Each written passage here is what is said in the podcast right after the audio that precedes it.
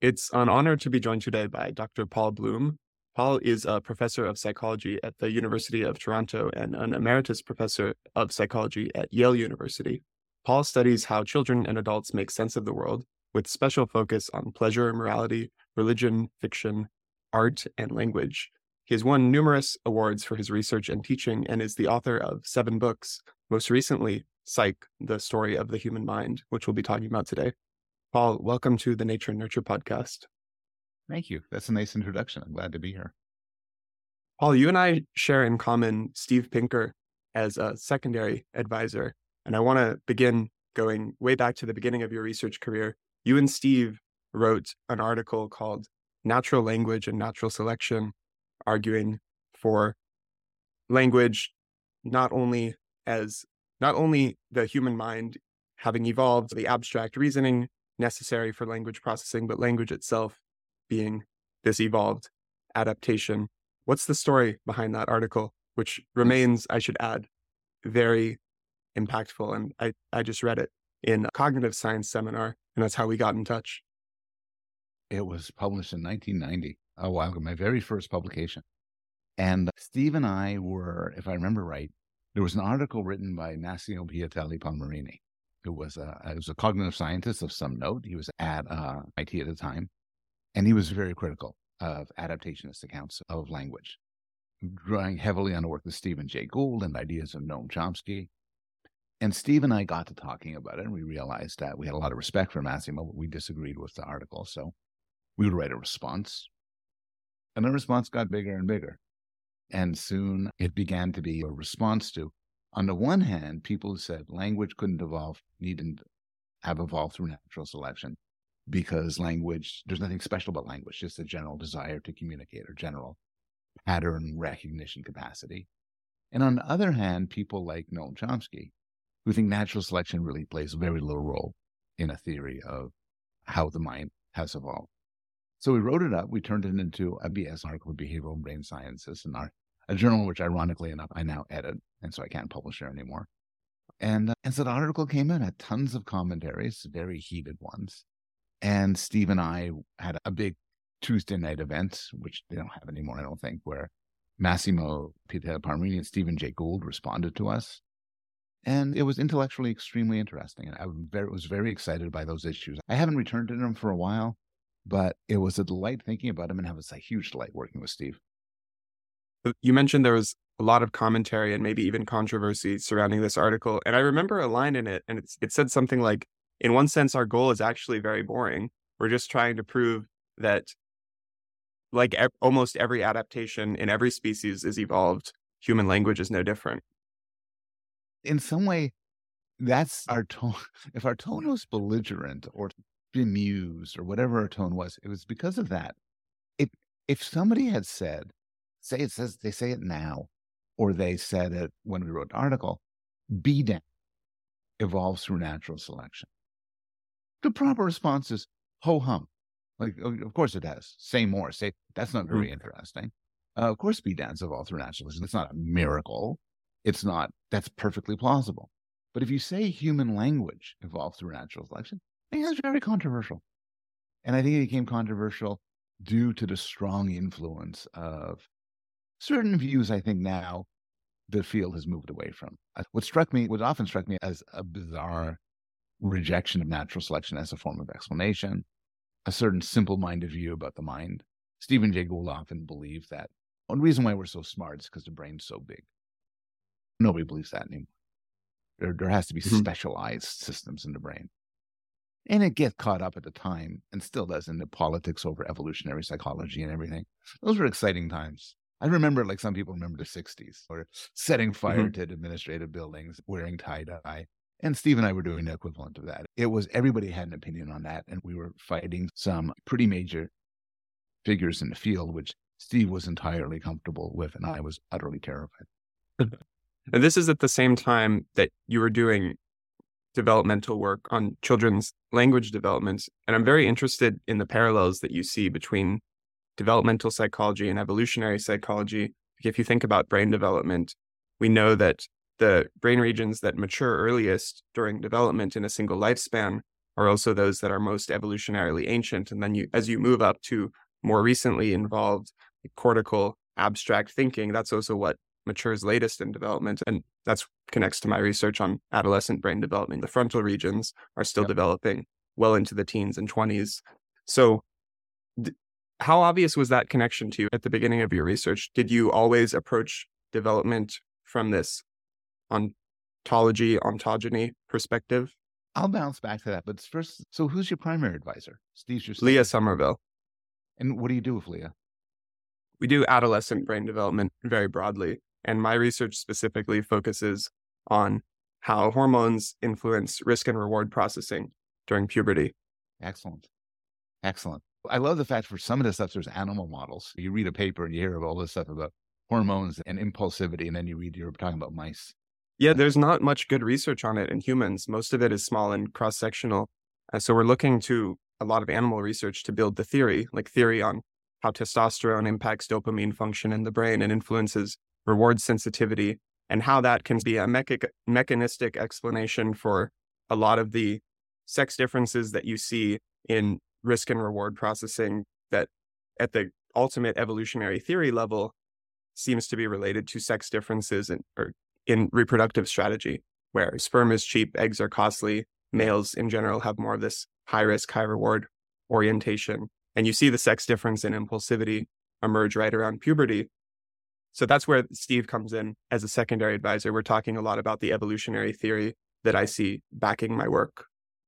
That sounds absolutely fascinating.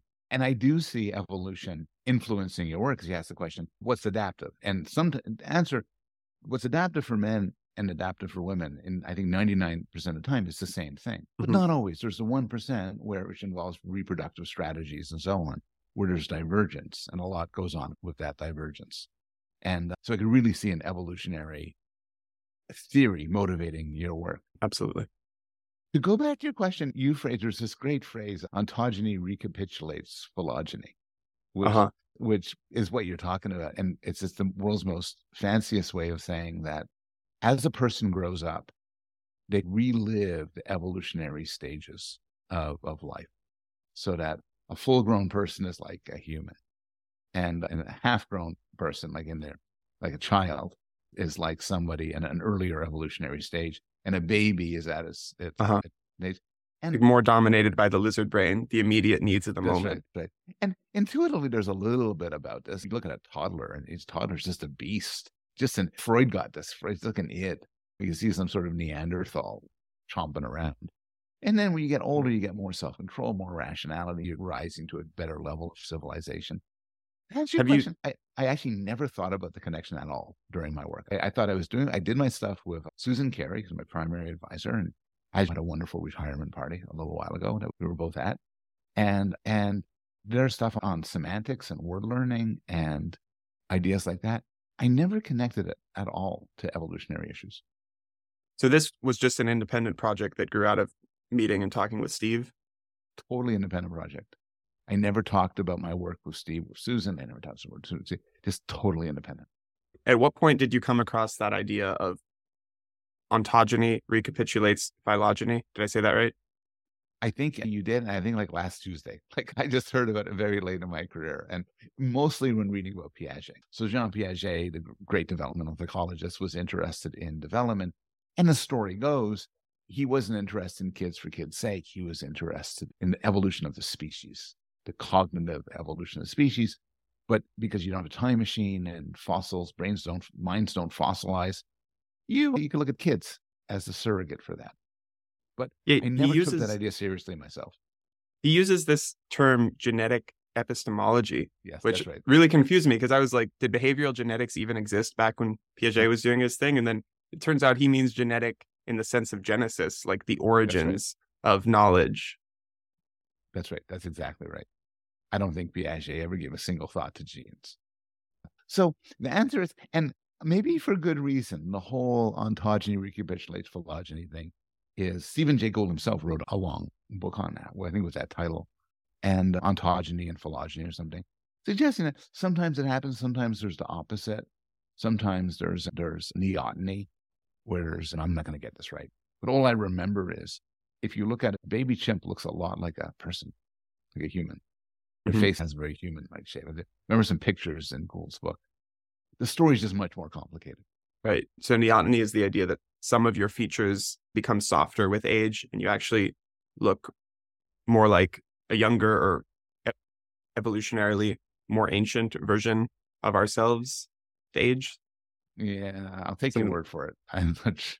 But- I'm not sure that's right, but if you, I'll take your word for it. B, so that sure. that's the connection between something like the older you get, the more you look like a baby chimp. I, I'm trying to understand. that's if I remember. All I remember, I remember these pictures from Gould's book, which he has pictures of baby chimps, and they look like they look like people, like their oh. faces, their features look like people, and then they would look more chimp as they grow older. And I don't know what the moral is, but the general thing is that the ontogeny recapitulates phylogeny, is in some rough sense has to be right. Hmm. Babies are alarmingly stupid. Adults are smart our distant ancestors were alarmingly stupid. We're smart. Mm-hmm. Getting more specific than that is some sort of law of nature where as you grow up, you redevelop, you go through all the evolutionary stages. I think the strong version, which was developed by this guy Haeckel, that's probably not true. How did you transition from work on language development to moral development? It was a really long trajectory, which only makes sense in retrospect. But I, I was very interested in language development. And when I was at MIT, I took courses with, with Chomsky. I was interested in syntactic development. I published papers in linguistics journals on the, on the development of syntax. But I was mostly interested in word learning. And for the first eight, ten years of my career, I studied how to learn the meanings of words. And my first book was that title. And it's at University of Arizona.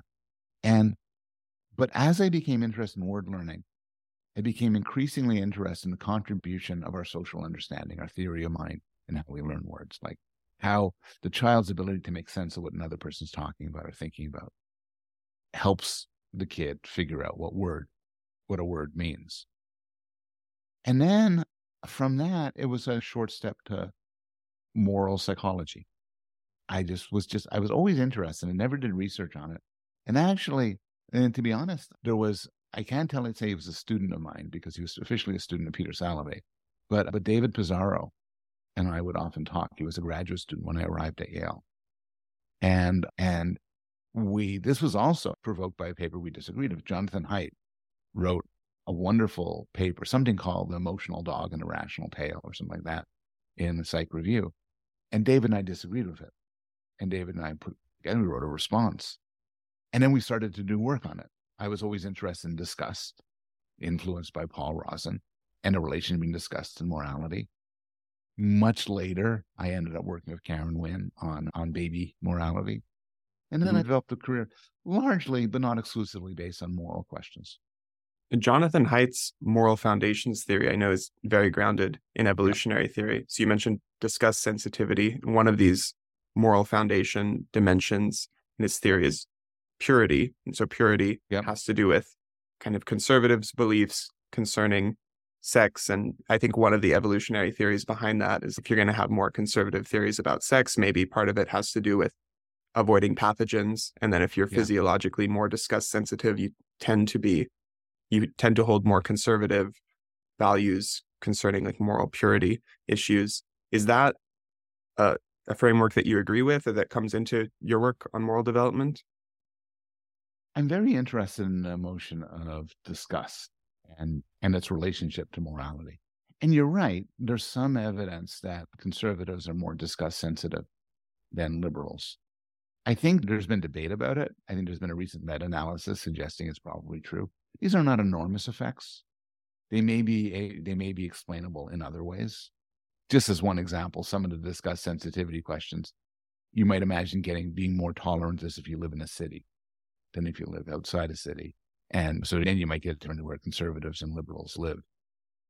But what does seem to be true is that disgust for both liberals and conservatives seem to be connected to morality in some interesting way. Maybe one way is something might gross you out, some sex act, for instance, and you say, that's how I know it's wrong. And many people explicitly make arguments based on disgust about that something is wrong. And there's been a lot of debate over how that works, the extent of the correlation between being disgust sensitive and being morally disapproving. Kurt Gray has argued that a lot of the literature on purity and disgust is poorly thought out, and people argue a lot of core findings don't replicate. I guess my own take on it is there is definitely a relationship between disgust and disapproval and moral disapproval, and it's but it's not a simple one. Do you see that same finding in children might justify this is nasty, therefore it's wrong? Early on, so one reason why I don't take a nativist view on moral disgust is that of all of John Haidt's moral foundations, the purity one seems to not emerge very early. There's a lot of evidence, some from my own work, some from other people's work, that notions of harm and fairness show up very early. More controversially, some idea of hierarchy or groupiness might show up early too. But purity, disgust, comes in late. Kids are young kids, you can't discuss them at all. And I think there's a good evolutionary reason for that. Imagine these kids, this gets surrounded by his urine and feces, constantly grossed out. And oh my God, I'm disgusted. This is what a mm-hmm. horrible mm-hmm. fate. So I think disgust kicks in later. And it might be that the uh, developing relationship between disgust and morality really is mediated a lot through culture. On one hand, you see that sort of a natural association between things that are disgusting and things that are wrong sometimes, especially if you're thinking of like religious purity, you get these ideas of sin, and oftentimes it's pleasure that's at the root of sin. I saw an ad for chocolate recently, and the tagline was something like sinfully delicious. So that's an example where it's almost recapitulated as a good thing. And there's a paradox there, right? On one hand, evolution would prime us to think that what is gross is bad. But then on the other hand, there's been this sort of cultural evolution of the things that we evolved to find good we're actually reframing as bad. There's some moral value in something like asceticism. Yeah, we're complicated critters. There's mm. there, and there's different ways to go about that. There's a paper just got published in BBS, and I'm embarrassed. I'm blanking on name of authors. One is Nicolas Baumard, but I think it's Leo. Leo Fitouchi was the first author of paper in BBS talking about puritanical morality. And he argues that we moralize the capacity to exert self control. And this is, explains why across cultures we disapprove of people who are gluttonous or slothful or lustful. Or many, in fact, he says many of the sort of restrictions we have about sexuality it isn't so much that they disgust us, it's that they're seen as involving a loss of control. So, in that hmm. way, mm. avoiding the good can be bad. In some of my own work, my own other work, I've been interested in how we're drawn to the, to the bad, how the bad can be good, why we would like to do things that are painful or disgusting or violent, sometimes to show off, show us, us off, show off our abilities to others or our traits, sometimes to uh, express our autonomy, and so on. Hmm. It makes sense to me that inhibitory control can be seen as a moral good. Do you see the same thing about other features like intelligence or strength or athleticism. On one hand, you have good in the fitness sense. then on the other hand, you have good in the moral sense. And most people, I think, would say those two are separate, but I'm wondering if there's some sort of common evolutionary thread that would ha- uh, have us associate them. I think that they really are separate. I think that the idea that a lot of our positive traits good to have because they advertise us to mates, to friends, to to colleagues, to people around us. And one reason why beauty evolved is because it's an it's a it's a signal that we are lovable and to be mated with. And so too for intelligence and strength and so on. I think of that as on a separate track as than morality, which involves a different kind of trait. Maybe also a trait which could be appealing. Goodness can be appealing in the right doses how connected they are is interesting. I my my bet would be there's some bleed from one to the other. people who are exceptionally good looking are often thought of as morally better. And there's some findings, maybe not of the sort that would replicate, but there's some findings showing that very good people, very good looking people for mock juries get off with lesser sentences or get declared innocent more often. I don't think it's something as simple as that these are all molded together into one thing. I just think there's a halo effect where you assume somebody's good in one domain, you assume they're good in another domain. Do you see that in children as well, or is this attractiveness moral association unique to maybe after puberty once you become sexually active? That's a great question. I don't know. I'm sure somebody looked at that. I don't think you find it in very young it, children, but easy enough experiment to run. You show an uh-huh. eight year old picture of two kids.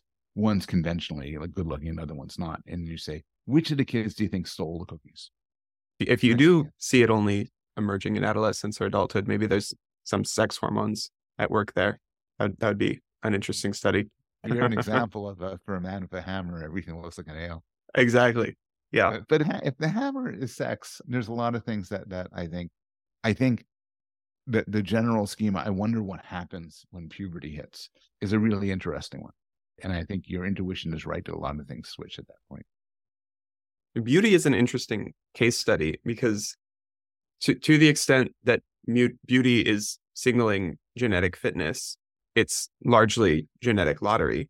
And when I think about the types of people I'm attracted to versus the types of people I would want to be attracted to, again, if you imagine that everyone has some sort of utility function where like different traits that have different weights and it you get a net result of how net attractive is this person.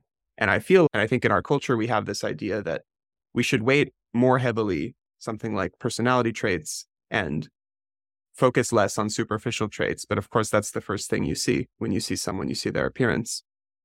And even just focusing on appearance, some things are very in your control, like diet and exercise. You can get yeah. the ideal physique. And then other things, it's just the symmetry of your face. That's something you're born with. So when I think cognitively, I'm like, I should be more attracted, therefore, to someone who really takes care of themselves and is maximizing everything that's in their control, even if just genetically they don't have the most attractive face. But I notice I struggle with that. There's just this maybe innate thing that has me attracted more to some faces than others, even if it's this genetic lottery that gives some people traits that I like more and some that don't. Yeah, you're a mammal. It's the way it is. In some way, you think is extremely un, unjust. There's we are drawn to things like subtle variations in the symmetry of how far the eyes are apart and all these we do this math on faces so that you have a face that takes your breath away with its beauty and another one yeah and it's just a subtle genetic variation things like height matters a lot to women you can't imagine something you would have chosen less than how tall you are i'm not sure though i'm not sure what's wrong with it is that you choose, you don't choose how you look physically, but you choose these other things. Because at some level, you know, how physically fit you are, you can do exercises and everything, but genes play a huge role in that. In, in, in how heavy you are and or how slim you are, how muscular you are. And and even for things like, and what about things like intelligence, kindness, all the good things, the only things you're supposed to be proud of. If you said, when I'm looking for an attractive person, I look at the facial geometry. I go, boo, you're a pig. And then, but then you say, when I look for uh, attractive person, I look at how kind they are and their love. I say, good, you're a good person. Good. But they didn't choose either one. Uh-huh. I didn't choose this face, but I also didn't choose this temperament, this intelligence. This is a good place to have that nature nurture top discussion then, nature nurture podcast. You talk about this in psych. Maybe the first place we could start here is an overview of behavioral genetics, how that research works and how it's influenced psychology. Because it, it seems like we have this sort of intuitive belief that I don't know, some something like the more physical a trait is, the more we can attribute it to genes, but psychological traits aren't really genetically influenced. It, it does just say something about a person's inherent essence, almost like intuitive dualism, as if you have your body and you have your mind, and the mind is separate and not influenced by genes. But of course, we know that it is. So that's an interesting starting point. Yeah. And in fact, Iris Berent has argued that one thing influencing our notion of what's innate and what's not is a sort of intuitive dualism, where we think physical things can be innate and affected by genes, but immaterial things, which for many people include psychological traits, can't be affected in that way because they aren't they aren't the sort of things genes affect. And that's plainly mistaken. I guess the thing, one thing to realize about behavioral genetics is that there's two questions psychologists tend to deal with in a nature nurture debate. One is where sort of universal properties do people come from? I know how to talk and you know how to talk. How much of that is hardwired? How much of that has to do with our environment? I can see in color. You could see in color. How much of that? Behavioral genetics is interested in something different. There, that field is interested in variations between people, not what we all have in common, but ways in which we're all different. And, and, and these are different techniques to try to pull apart the effects of the genes, call that innate, from the effects of environment, call that learning. And although a lot of environmental effects aren't learning, it could involve like what you eat or whether there's lead in the environment or so on. And behavior genetics try to pull these apart, use these methods. And the findings are, to a very first approximation, just as with something like how tall we are, or the color of our eyes or the color of our skin, how strong we are, and so on. There's a substantial genetic role for things like intelligence, extroversion, propensity to become schizophrenic, religiosity, and so on. And then there's also a pretty powerful environmental role. Just as with the physical things, your how tall you are depends a lot on how on what you eat, particularly when you're a kid. How smart you are depends on all sorts of things, including your schooling and stuff like that.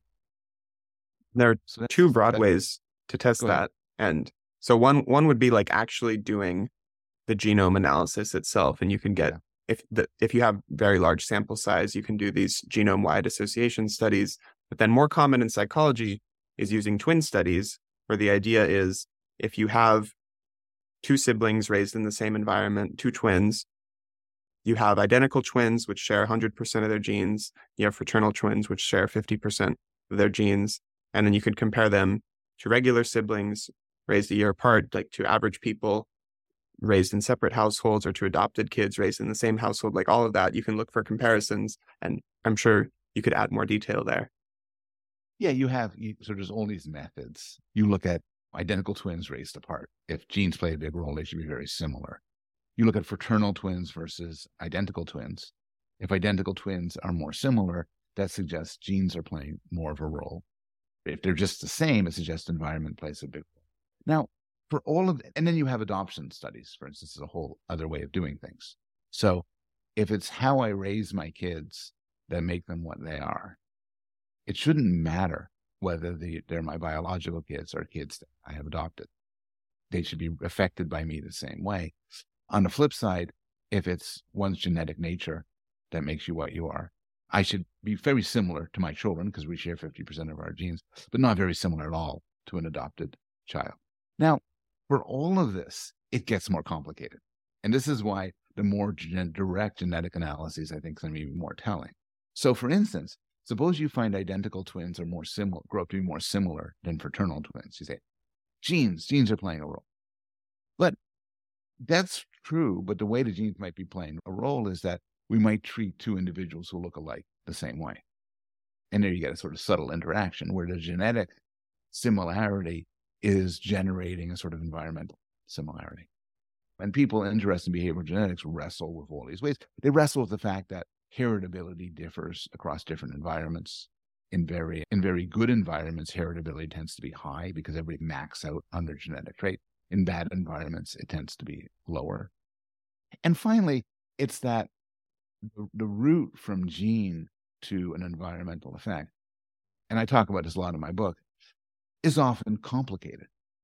So, suppose some kids uh, seem to have a sort of genetic variant that leads them to do better in school.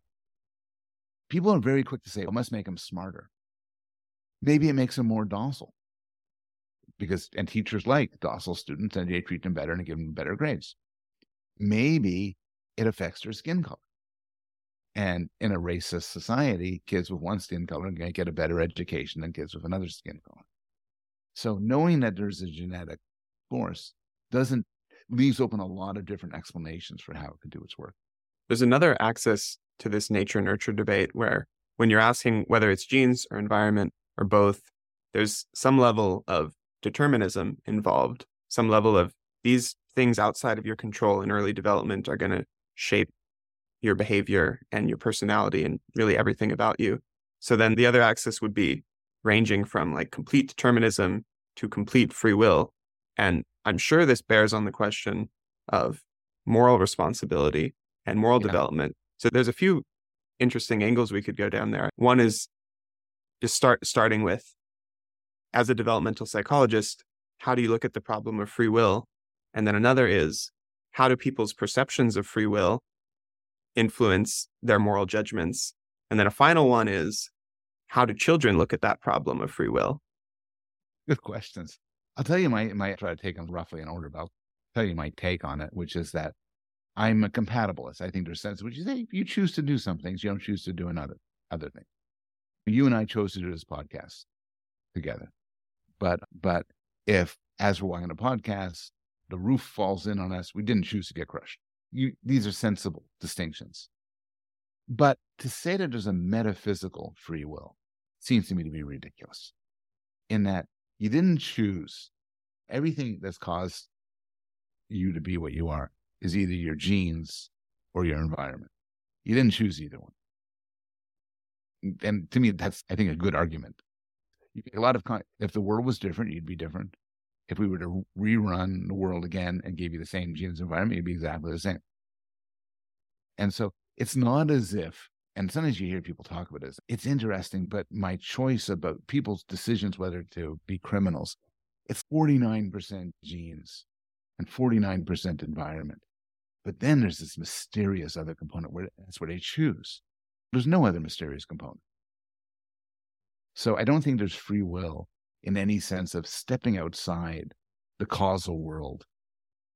I do think that moral judgments, moral attributions are are often uh, a, involve the assumption of some degree of choice if I accuse you of, it's just at, at, a, at a basic level, not a sort of metaphysical choice, but an everyday sense of choice. If you, if, if you drive into somebody in your car, you're arrested, and then you say, look, my brakes failed. I was stomping on my brakes. I did not choose to do it because, oh, okay, you're blameless. On the other hand, if you said, I didn't hit the brakes, I was just curious what would happen, then you get blamed. I think notions of could you have done otherwise in a sort of folk sense are very deep in our moral judgments. Now, the next thing you might say is then, if I'm a determinist and think that there's no such thing, do I believe that there's no such thing as moral judgments? And answer that's complicated. I'm a compatible. I think we're determinists. I think there's a space for sort of moral judgments. As for what kids think, I don't know. I did some work with Adam Bear a long time ago. We are very interested in kids' beliefs about free will. And most people believe in free will in a way that I think is untenable. People believe it. And, and looking at moral responsibility. I think sooner or later, of course, you get the insight that moral responsibility is related to freedom to act. But I don't know when it emerges and how it emerges. Are you familiar with Robert Sapolsky's arguments about free will and moral responsibility specifically? No, no I'm, I'm not. I'm familiar with some of his work, but not that. He's a hardcore determinist. Yeah. And I wouldn't say, I don't think he would label himself as a compatibilist. So when he talks about moral judgment, I think he views it as largely unjustified because, you know, when you're placing yourself in the role of judge, yeah. you're taking for granted all of the advantages that you've been handed and probably not fully aware of disadvantages that other people, bad moral agents, might have had that contributed to their mm-hmm. circumstances. Mm-hmm. So he views really our whole legal system as a sham, at least as far as I understood his argument because it's um, one thing you could say about that is that our moral values and punishment are things that evolved really just to keep society in order, right? Even if it's a whole deterministic process, deterministically, you lock up the criminals so that they don't harm yeah. the rest of us. And I think that part, the key views is inevitable. But then there's the idea of convincing yourself that you're doing some moral good while you're doing that is where you get some some ego coming in that he doesn't think is morally justified. Although it's interesting that to make that criticism, there's a moral standard at which you're holding the world against. Yeah, if you're a moral nihilist, you may think that there's no such thing as morality at all. And so nobody's doing anything good or anything bad. I, I don't share his I, I think that the points you ended up making about the sort of more utilitarian point seems to be right, which is that I don't think our I don't think our current justice system is perfect, but I think the idea of, of I think we need something like it. We need basically punishments for people who do bad things, because punishments.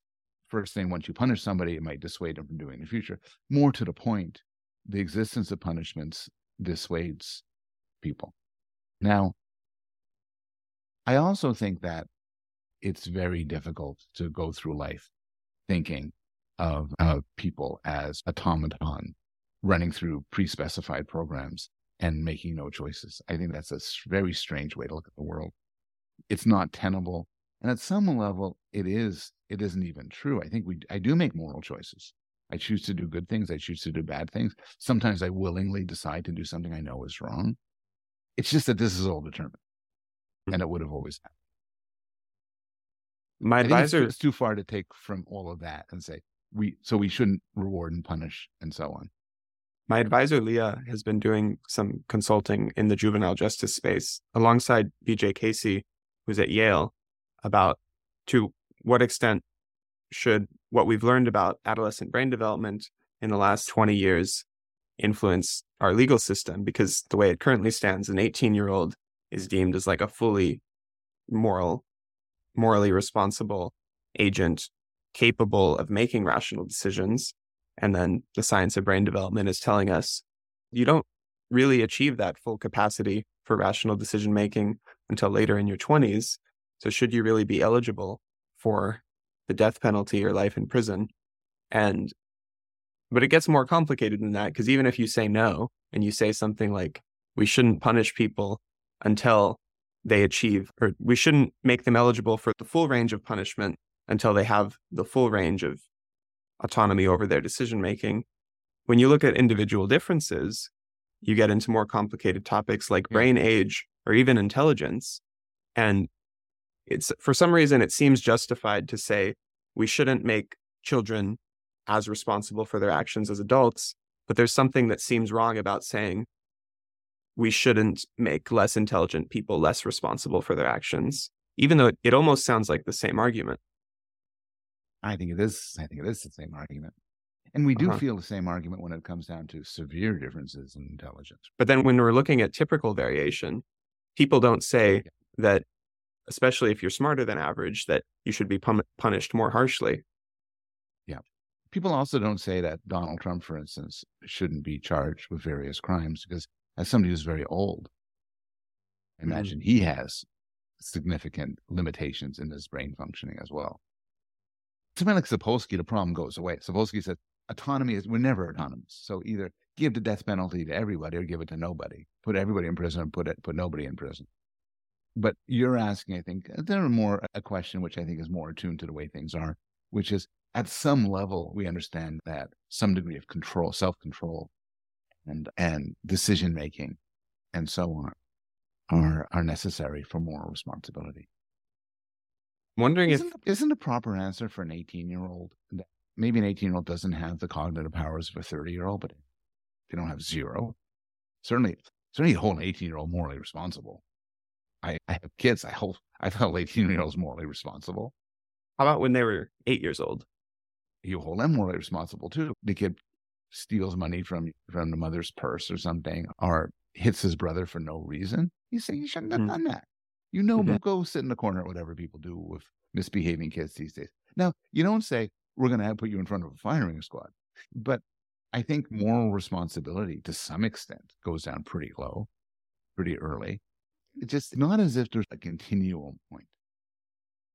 I don't know. Mean, what do you think of the death penalty issue? Suppose, for the sake, of, some people are against the death penalty, period, and then they and then basically they make these arguments just to make sure fewer people get the death penalty, but they really don't believe anybody should. But imagine you thought some people should have it. What do you think the cutoff should be? I don't know. I've read some work on genetic essentialism, and the idea is that judges who believe that you're more likely to, let's say, commit certain crimes if you have a genetic predisposition, or maybe they're dealing with hypothetical vignettes. But the main finding is that the more genetically attributable some behavior is, the more sympathetic people are to it. And yet, if I'm remembering this correctly, like the empathy goes up, but the punishments don't change. If anything, sometimes the punishments go up because there's this thought of, yeah, on one hand, it was outside of their control, so I don't really want to blame them. But on the other hand, it was outside of their control. And this is this is just like a bad egg, and they're going to keep behaving this way outside of their control. Yeah. And someone that seems confused, right? Suppose I'm a criminal at 18, and it, in a large part has to do genetic predisposition. Suppose alternatively, I'm a criminal at age 18. That's to do with how my parents raised me. It's not clear the first case is any more immutable than the second. The fact it the sort of origin of something is conceptually independent of how well you could fix it. I have a I have terrible eyesight. And it's not because of my environment, it's because of my genes. I got it from my parents. I got but now I wear contact lenses and I see much better. So there, something genetic could be changed.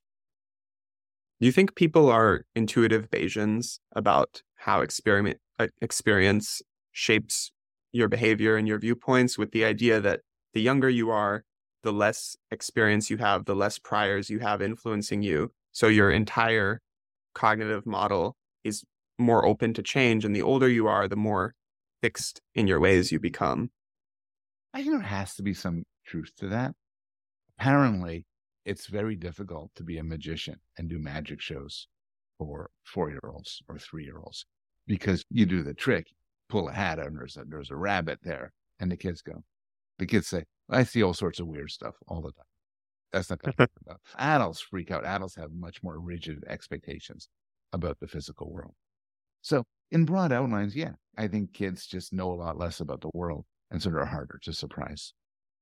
In your own research on moral development, do you see parallels with, or do old theories about moral development like Piaget and Kohlberg, does that hold up in modern developmental moral psychology? No. Sometimes old observations have a lot of weight. So I think it was Piaget who pointed out that young kids tend to be very focused on the consequences of an act when making a moral judgment, how bad it was. As you get older, you take intention more into it.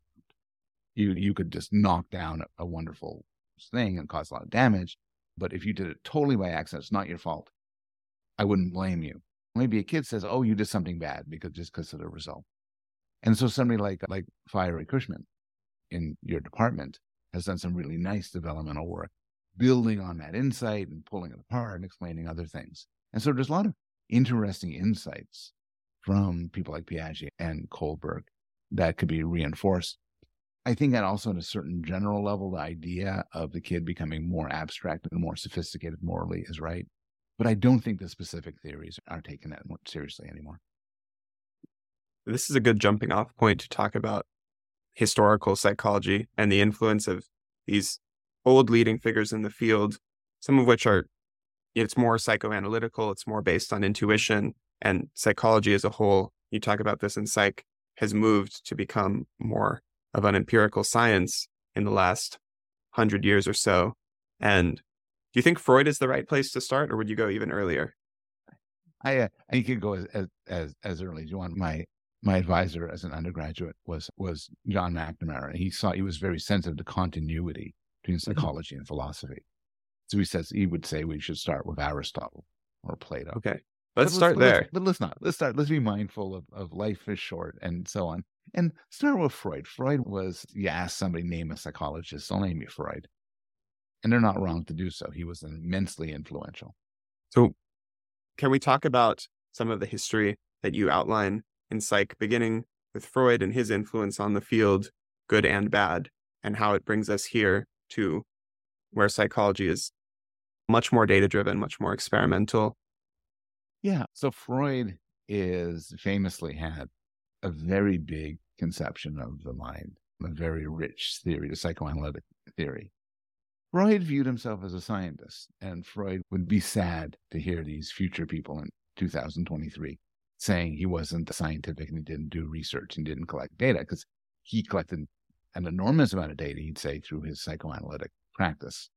Now we don't view it as that trustworthy, but he was, he believed, he saw himself as a scientist. And he had this Baroque, complicated theory of the mind with penis envy and Oedipus complex and the oral stage and hysteria and defense mechanisms and all sorts of stuff. And many people would say almost all of that's wrong. There's not much of Freud specific theories that remain. But on the other hand, I include a chapter of him in my in my book because I like Freud. I think Freud was in some way brilliant, had a lot of really cool ideas, and I think his fundamental idea of the dynamic unconscious that we don't know why we do what we do, we don't know why we believe what we believe, this stood the test of time. It's actually part now of bread and butter psychology, and and I think that Freud deserves a lot of credit for that. Right now, we just call the unconscious processing. We frame it in more computational terms. Yeah, I think there's often we're like embarrassed. Social psychologists talk so much in terms of the unconscious, but they never like acknowledging Freud. Another way I put it is they're like a pharmaceutical company that got to start selling meth. I don't mm. want to talk about it. And it's not just, it's true, we often talk about unconscious in computational terms, but not always. Take your political psychologist and you want to know why people voted for Trump or why people voted for Biden. And so somebody comes up to you and says, well, you should just ask them. Then you would know. And a political psychologist say, even if we know people could be honest with us, you got to understand people may not really know why they voted for one versus the other. They might have an idea, but might not be, they might not be right. When they say that, they're channeling Freud. The first thing they're right to hmm. say that we may not know why we voted for who we voted for. And second, it's pure Freud. That's reminding me of studies again on legal judgment, looking mm-hmm. at one of the biggest predictors punishment was whether the judge had lunch or not. I've heard of that. That stuff is not, that's is, so this is part of the, and in some ways, the backlash against the unconscious mind. That was one of the big one of examples of how we're primed by forces that beyond our control. I'm not sure that one replicated. I've heard more recently it didn't replicate. And a lot of the sort of findings that that of that sort have failed to replicate. On the other hand, the fact that judges are moved in their decisions by factors that they are unaware of, to me seems totally and entirely right. Huh. And not only that, but then we'll rationalize why we were influenced by different reasons other than what we might have actually be, been influenced by. You see this with the split brain studies, yep. where if if you have a divider where people with split brain patients can only see one side and you give them written instructions that only one eye can see and it says pick up this pencil and then you ask them so if i get this right so that would mean that they have to see the written instruction on their left eye so that it goes to right brain. But then if you ask them verbally, that's going to be left brain processing it. So the left brain won't be aware of the text that the right brain saw. And then verbally, they'll give like some entirely different explanation. Like I picked up this pencil because I like to draw, and they won't be aware of the instructions they were given. Am I remembering that right?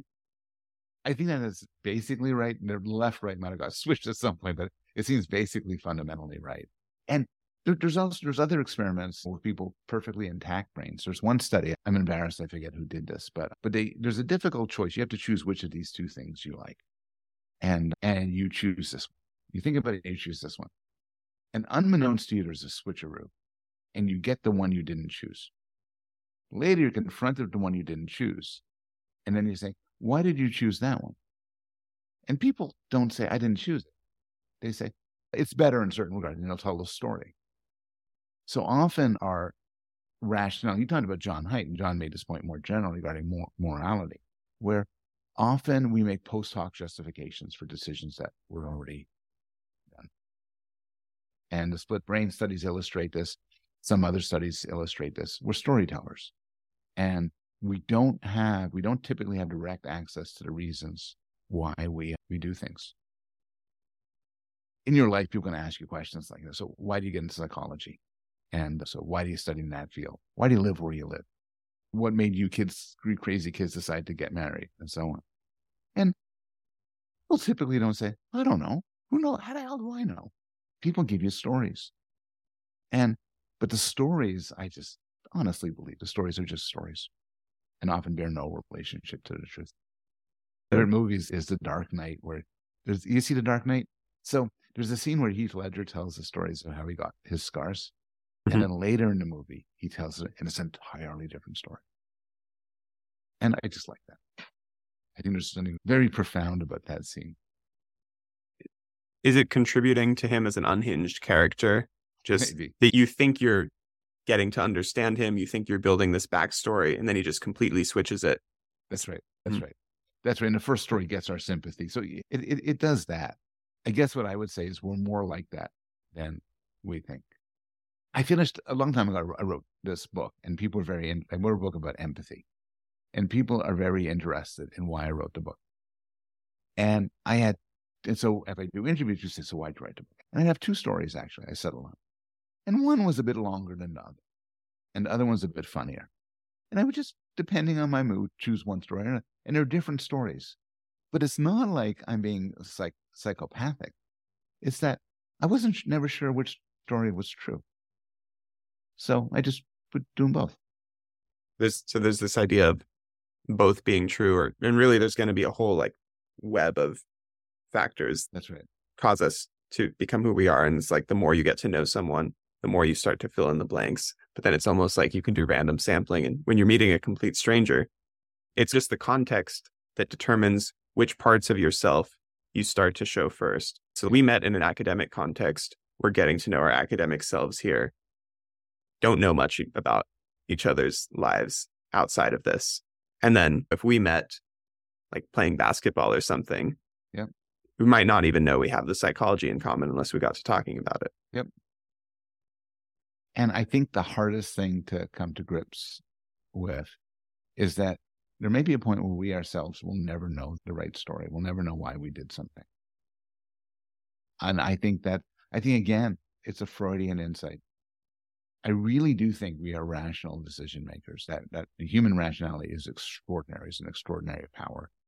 But I also think that many things lie beneath the surface either because they're simply just running beneath the surface and we don't have any access to them, or sometimes in a very Freudian way, it's it be it behooves us not to not to know about them. Moral acts are often one thing. I think every a lot of people who say abuse their kids, beat their kids, they get some sort of pleasure out of it. But they also, but they, the story they tell themselves is, "I'm a good person doing this for a good reason." A lot of people do evil in the world very few of them rub their hands together and give an evil cackle and say, I'm an evil guy. We've talked about development, evolution, moral psychology, very social, cognitive issues. So we've talked about most of the major branches of psychology, except for the one that most people probably think about first, which is clinical. I, there's maybe the one reason for it is I'm not a clinician. So I have a chapter on my book on clinical psychology.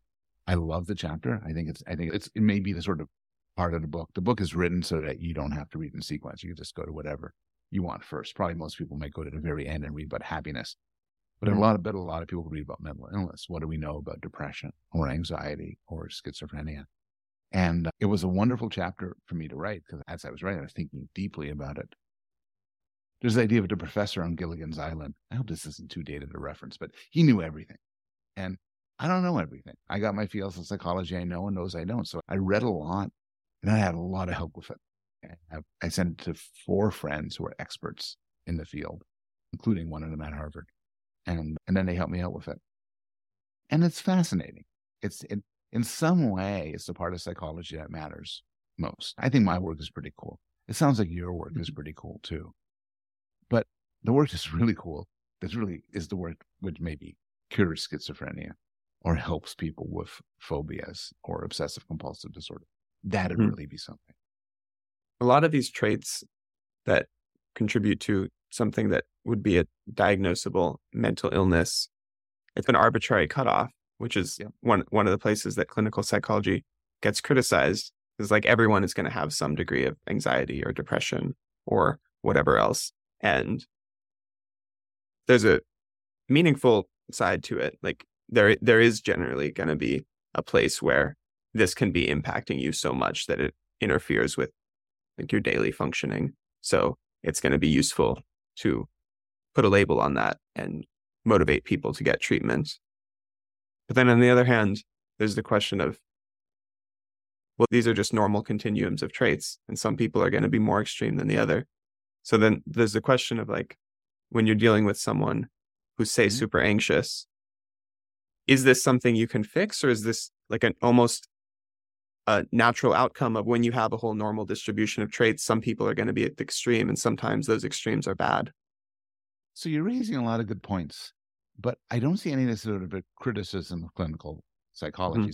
There's a debate, and talk about this towards at the end of my chapter. There's a debate in clinical psychology, a very vibrant, good one, about the extent to which different disorders are points on a continuum, cutoff points in a continuum, versus discrete disorders. Pedophilia, a sexual attractedness to children, seems likely to be a sort of thing that is is is an illness in and of itself. It's not like all people are on a continuum, and some people find 19 year olds attractive, some 18 year olds, some 17 year olds, all the way to age three, and it's just a Mhm. continuum. And it just rather, it seems like there's something special going on with people. You know what? I'm going to come at that one with my hammer. So there's absolutely Okay. no evidence supporting this. But intuitively, I think back to when I was a teenager, and it's as a teenage boy, I was attracted to teenage girls my own age, in addition to being attracted to adult women. And as I got older, the band, the age band at which of who I was attracted to shifted around me. So the older I got, there, there reached a point in, let's say I'm 13 and I find 13 year old girls attractive. Or maybe I found at that age, everyone 12 and older attractive. Yeah. And then when I was 15, I found maybe 14 and older attractive. And now I'm 23. And even looking at 18 year old, 19 year old undergrads who are technically adults, they just seem babyish. It's way too young. It, it would feel wrong to date them. So there's, and I think that's what most people experience. So whatever this process of mm-hmm. that band of attraction shifting with age as you develop, maybe it's hormone related, maybe it's not. But I'm wondering if pedophilia is something like that process not happening. So, because it's going to be normal to Yeah. some degree when you're a kid to be attracted to other kids, but and then there's a process that grows you out of that. And I'm wondering if pedophilia is a failure to achieve that growing out of it. I think there's, and that's a very interesting idea.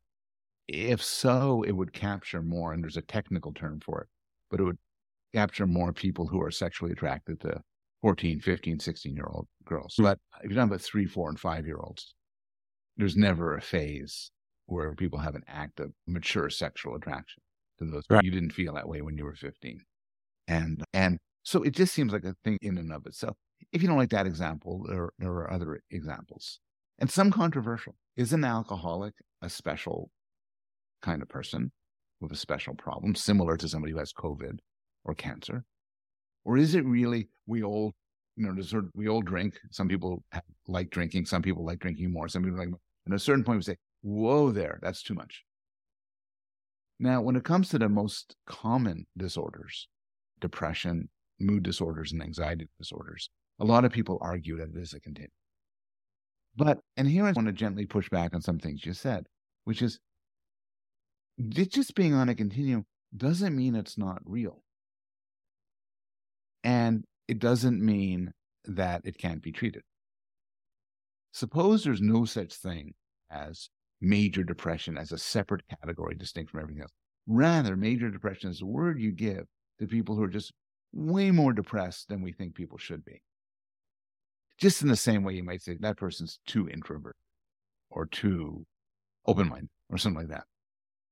Still, you may want to treat that person. That person might be suffering will be suffering from extreme distress, will be showing off certain problems, and they and they may benefit from treatment. The continuum view does raise certain moral and political questions because you have to figure out where do you draw the line? And to what extent is to what extent when dealing with somebody who say is on the autistic spectrum, should you say about that person, look, this person has a problem and should be treated and make their life better, as opposed to say, this person is fine. They're maybe neuroatypical, but they're fine. The world needs to change. If they're having a tough time in the world, that's the world's fault. That's our society's fault. But I think that in extremes, you really get into full blown mental illness, somebody who's a paranoid schizophrenic, someone who is in a deep depression that they cannot leave the bed, they can't toilet themselves, they can't breathe. You then say, boy, this person's miserable and needs help. And maybe it's a discrete disorder, maybe it's a point on a continuum, but still they need help. There's this intuitive appeal to finding a silver lining to negative traits, especially those yeah. that are outside of someone's control. I don't know how much of it is actually real. In popular culture, you see these tropes of either downsides to good traits like intelligence, like pe- people say ignorance is bliss, or potential upsides to something like if you have this depressive temperament, maybe you're more likely to be some sort of creative genius. Yeah. Is, is there any truth in that? We definitely have this sort of desire to find upsides. I think sometimes there's upsides to be found. Going back to neuroatypical people, like people on the spectrum, there's arguments that the sort of autistic skills are actually real to some extent superpowers and very useful. You could imagine cases where being highly neurotic could make you very careful. It's been argued that manic depressive people, bipolar disorder, during their manic phases can be extraordinarily productive and imaginative. So, yeah, I think that's possible. I think for the most part, anybody who's suffered from depression or from a serious anxiety disorder like panic attacks we'll say, yeah, I understand there's these exceptions, but there's really no bright side to having panic attacks. There's no superpower associated with it. There's no bright side to an obsessive compulsive disorder. You have to wash your hands 50 times a day. Or the, our social phobia is so bad you can't leave the house. You get these mm-hmm. schizophrenic delusions and so on. It's nice. And I think people often have oh my gosh, there must be something valuable in here. But think of it like, like getting COVID. Let's talk about the good parts about getting COVID. No, COVID could be bad. It could be a little bit bad. It could be terrible. But there's no, you don't develop the ability to see in the dark. You can't fly. What about cancer? All that. So, mm-hmm. same with mental disorders, I think. It says something about our psychology that even when we have these objectively bad things in the world, there's a temptation to rationalize the silver lining. Is that like a coping mechanism? Yeah, I think it is. I think it, I think for some things, for some things, it's some way in which sufferers themselves can say maybe this isn't so bad. Are people who love sufferers I said cancer being all bad, but not even that. Some people say, "Oh, the thing about getting cancer is is it'll turn you into a more spiritual, better person. You give you get post post traumatic growth, and you'll come out of it better on the other side." I don't believe any of that, but it's nice to believe. And if I or somebody I love had cancer, probably be nice for to believe it.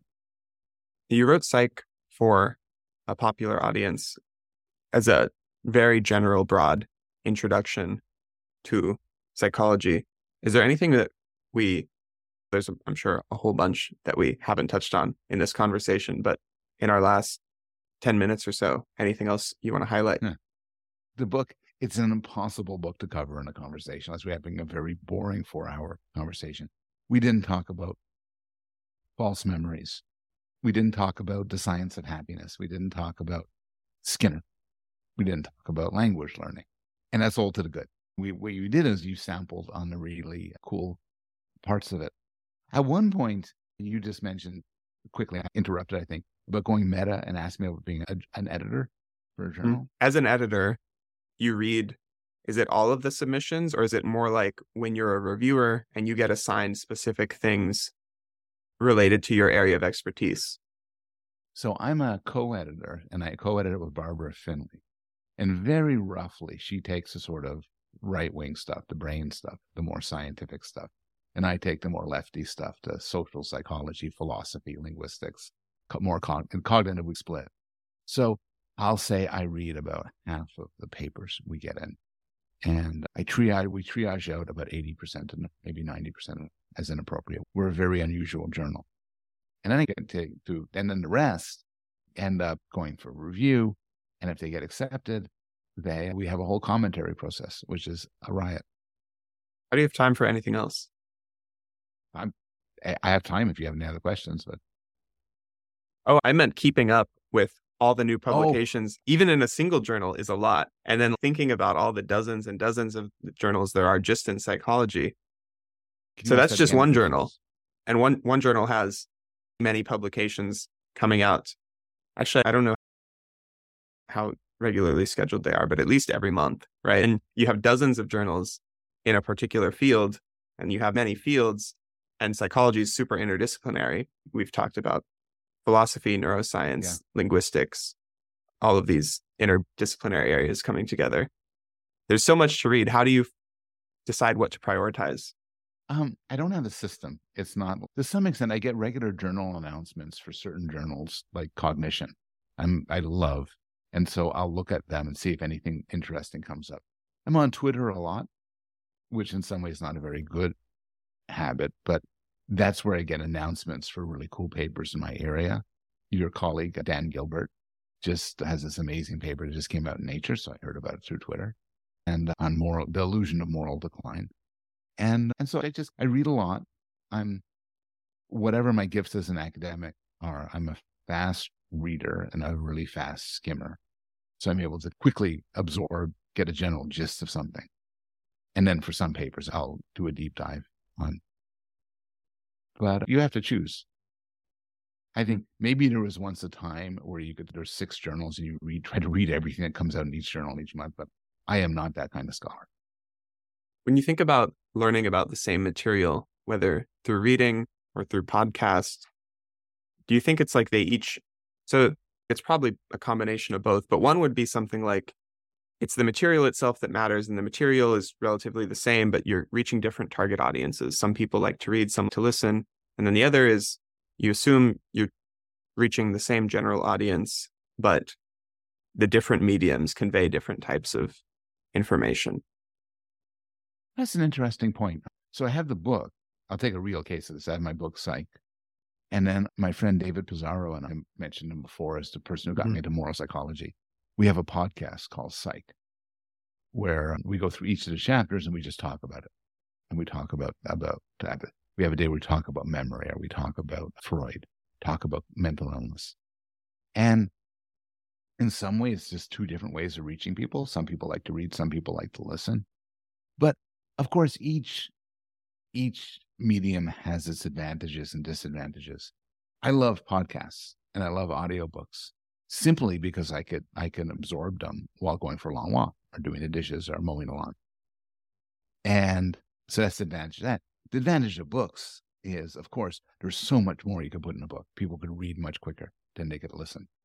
Mm. And a book you could skim and dart through and move ahead and so on. So I think that they each have it, their advantages. I was raised on books and journal articles and mm-hmm. magazines and so on. So for me, the audio world is new and I really revel. I really enjoy the advantages that they, that it provides. Have you heard of John Delony, counseling psychologist? Nope.